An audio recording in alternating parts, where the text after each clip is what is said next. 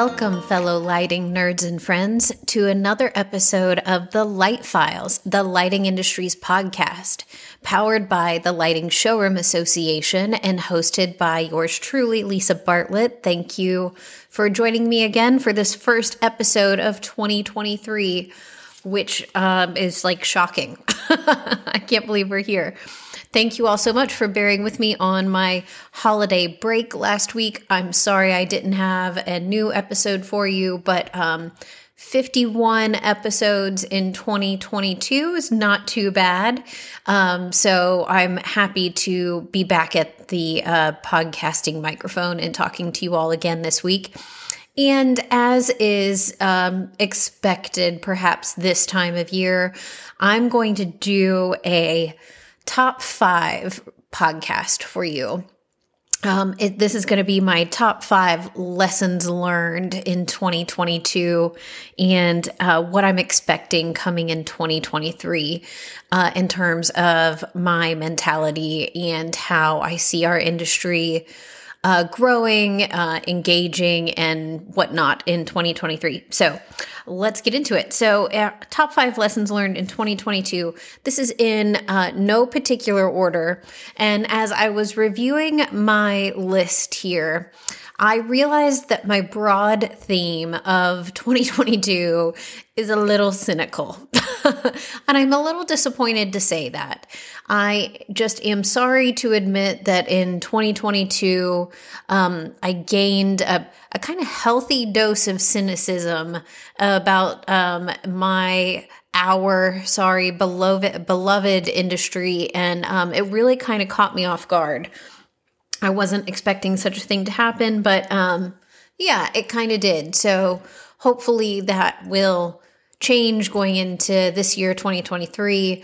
Um, I'm certainly resetting my mind um, to try to get to that position, but you might notice a tinge of cynicism in my top five. Um, and so I just wanted to identify that right up front. and I understand that it's a thing, and hopefully it was only a temporary thing.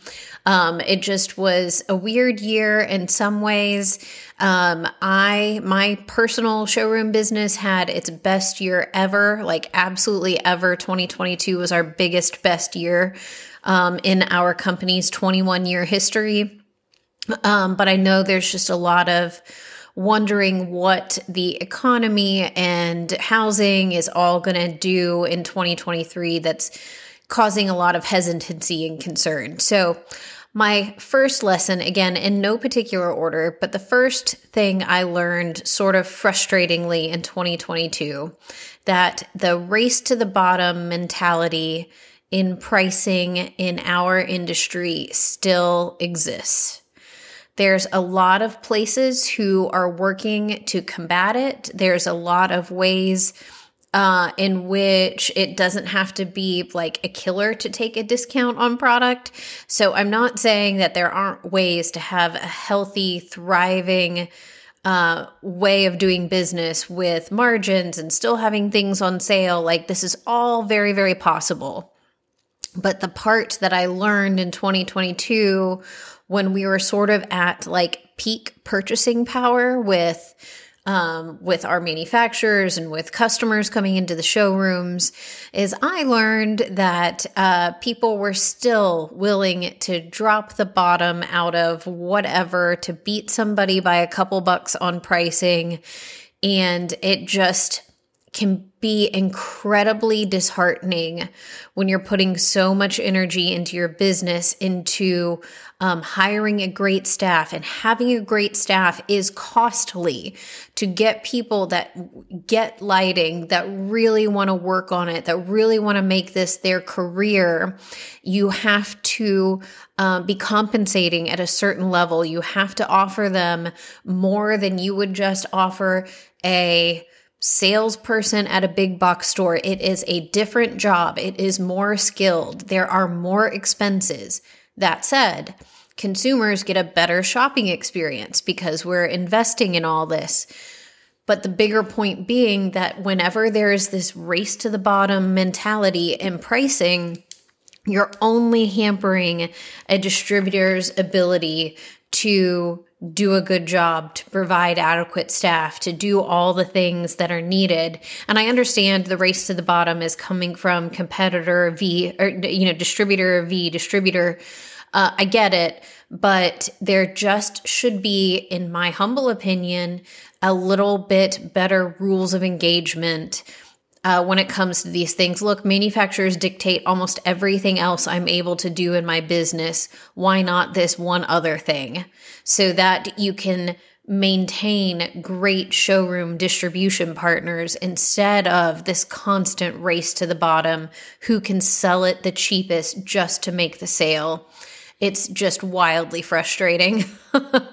um, you know, again, it's just a lesson learned that it still exists. I was hoping that in a year of everyone having so much success, that maybe people would realize that they didn't actually need to race to the bottom in pricing and you can still provide a great business and make great sales.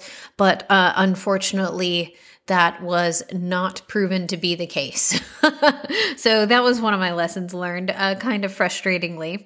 Um, I'll try to do a more positive one now. Um, I also learned in 2022 that in person networking and networking opportunities are critical to success of so many people and things. And sorry, I can hear a dog in my background just having a really poor timing with needing to shake her head. Sorry about that. Um, in person networking remains critical and beyond valuable. So I think a really interesting thing from the pandemic was that we learned that we could still work and operate and network and engage with one another even when we couldn't be together. And that was a super valuable skill and super valuable experience to go through. It does let me know, it did give me the confidence to know that honestly, if I'm uh, away from my physical office for a few weeks, um, that the world can basically operate the same as if I'm there and I can still be engaged and connected and plugged in.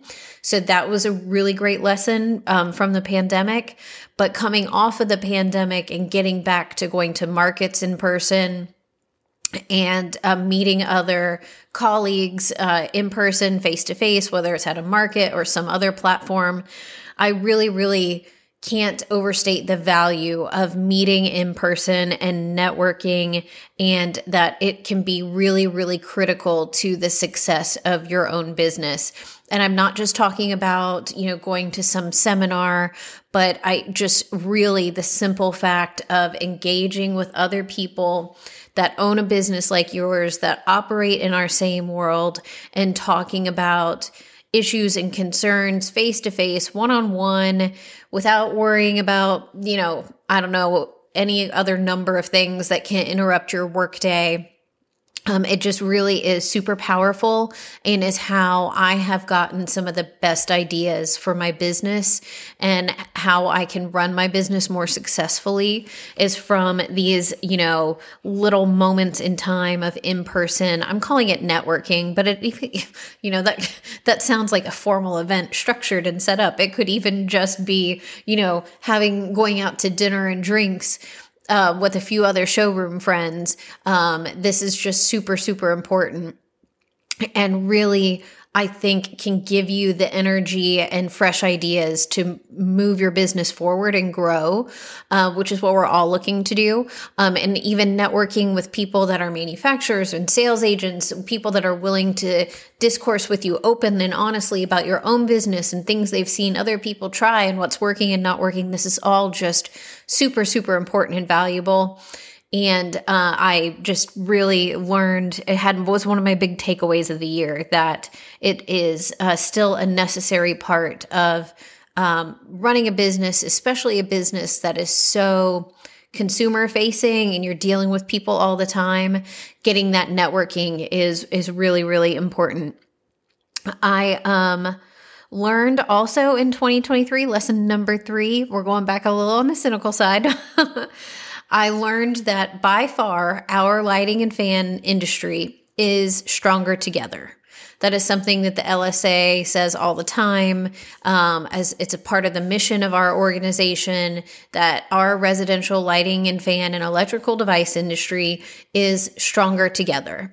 Um, I don't mean that in like a, um, you know, unionized way. I just meant when we can all focus on success in the big picture together, we can do things that are amazing and wonderful, and still everyone can be unique and have their own business models. But if we can continue to have this mindset of like moving forward together as an industry and empowering the whole industry, we are very much stronger and more successful together. So, the cynical part of this that I learned in 2022 is that people do agree with that statement that we are stronger together. But then they look to the other person and they say, but you know what? You go first, I'll follow. There's just very few um, people, businesses. I don't want to like, you know, pin this on any one person. This is kind of like an industry wide mentality. There's just definitely this general agreement that we all love our industry. We love what we do. We love the family nature of what we do. There is so much passion in our industry, but there is not a lot of willingness to try something new and to be the person that steps outside the box or to even agree that we should all step outside the box together. You know, I have a moment from market that uh, always puts a smile on my face with one of my sales reps. We were in a showroom and, you know, he was doing his job trying to sell me light fixtures that I didn't necessarily want to buy. And we were, you know, contemplating one particular piece. And um, I, he said, I was like, I, you know, I just don't know. I don't think this is the right fit for my market. I think I'm just going to buy it and end up selling it on clearance. Um, which, you know, sidebar is actually what happened. I was like, but, you know, so I'm just not so sure about it. And, you know, like he made a little, he's like, okay, look down at the floor and, you know, picture this box around your feet. And then he took my arm and then we together stepped outside the box and he said, let's just give it a shot. So I, the moment just amused me so much that he was encouraging me to step outside the box and try something new, um, which which I did in this case. And of course, it, it turned out that I was right about it. but the point being, he at least was encouraging me within our industry to try something new, to step outside the box, to not be afraid to be the first person to give something a shot. Let's just do this and see what happens. And knowing that we had a good partnership, and you know, if something went wildly wrong, um, it's not that I, I wouldn't have his support to like correct some issue or whatever. So I just really enjoy it when we are coming from that stronger together place as an industry. I get really disheartened when that goes to back to, yeah, we are stronger together, but you go first because I want to see how this plays out before I jump in. And I just find that to be a little bit eh, frustrating. I would say about the lighting industry and being a part of like how things are moving forward and progressing and changing within our industry. I would say this the same as I'm currently telling my uh, ju- you know high school junior son about college. You get out of these things what you put into them, right?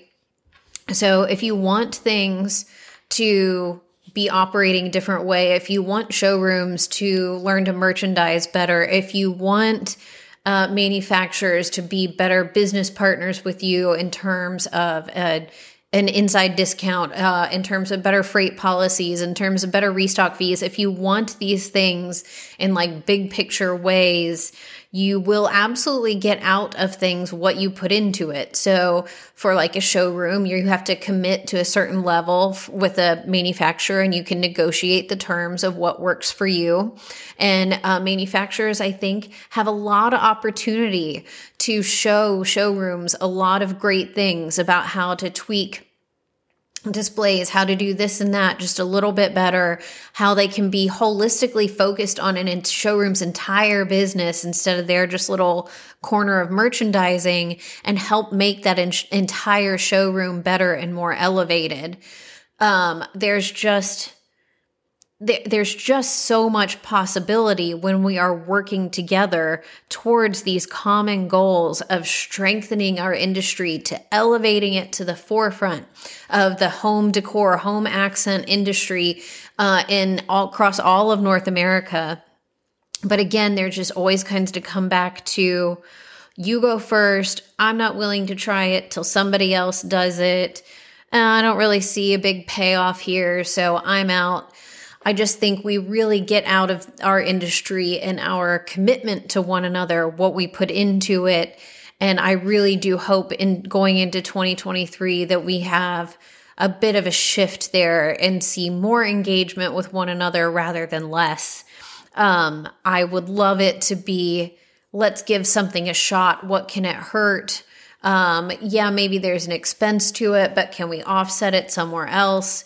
Um, if there could just be more let's give it a try because it sound, sounds like a good idea. It sounds like it would work for the entire industry. Let's just give this a shot and see if it pays off. I would love to be able to see more of that and us engaging collectively and community as a community as the community that we are. I think that would be amazing. Um my other lesson of 2022, not really surprising. I've already kind of touched on it. Um, my fourth lesson is uh, uncertainty is at hand. and it is, um, uncertainty is scary. It's just, I, I don't think there's any other way to say that. And of course, that's kind of a, well, yeah, duh, Lisa. and I get it. That's kind of like a really no brainer statement. I just, as 2022 went on, I just kept getting hit with this uncertainty, uncertainty, fearfulness going into 2023 and what might be happening in the economy and the world at large. And that uncertainty has been just super, super powerful. So it's just a, a, maybe not so much a lesson of 2022, but a, a, a strong reminder that uh, the unknown is very challenging. It is super hard to plan a business if you don't know what's going on. But I would also remind all of us that in 2020, in January 2020, very, very few of us, maybe a few who'd been to China and knew more what was going on, but in January 2020, very, very few of us expected our whole world to shut down and close up and everything else that happened with the pandemic. And even in March 2020, we just figured we needed to hang on for a few weeks, maybe a month, and things would be back to normal or relative normal. So think how much can happen to our businesses that is totally unexpected and we can still survive and thrive.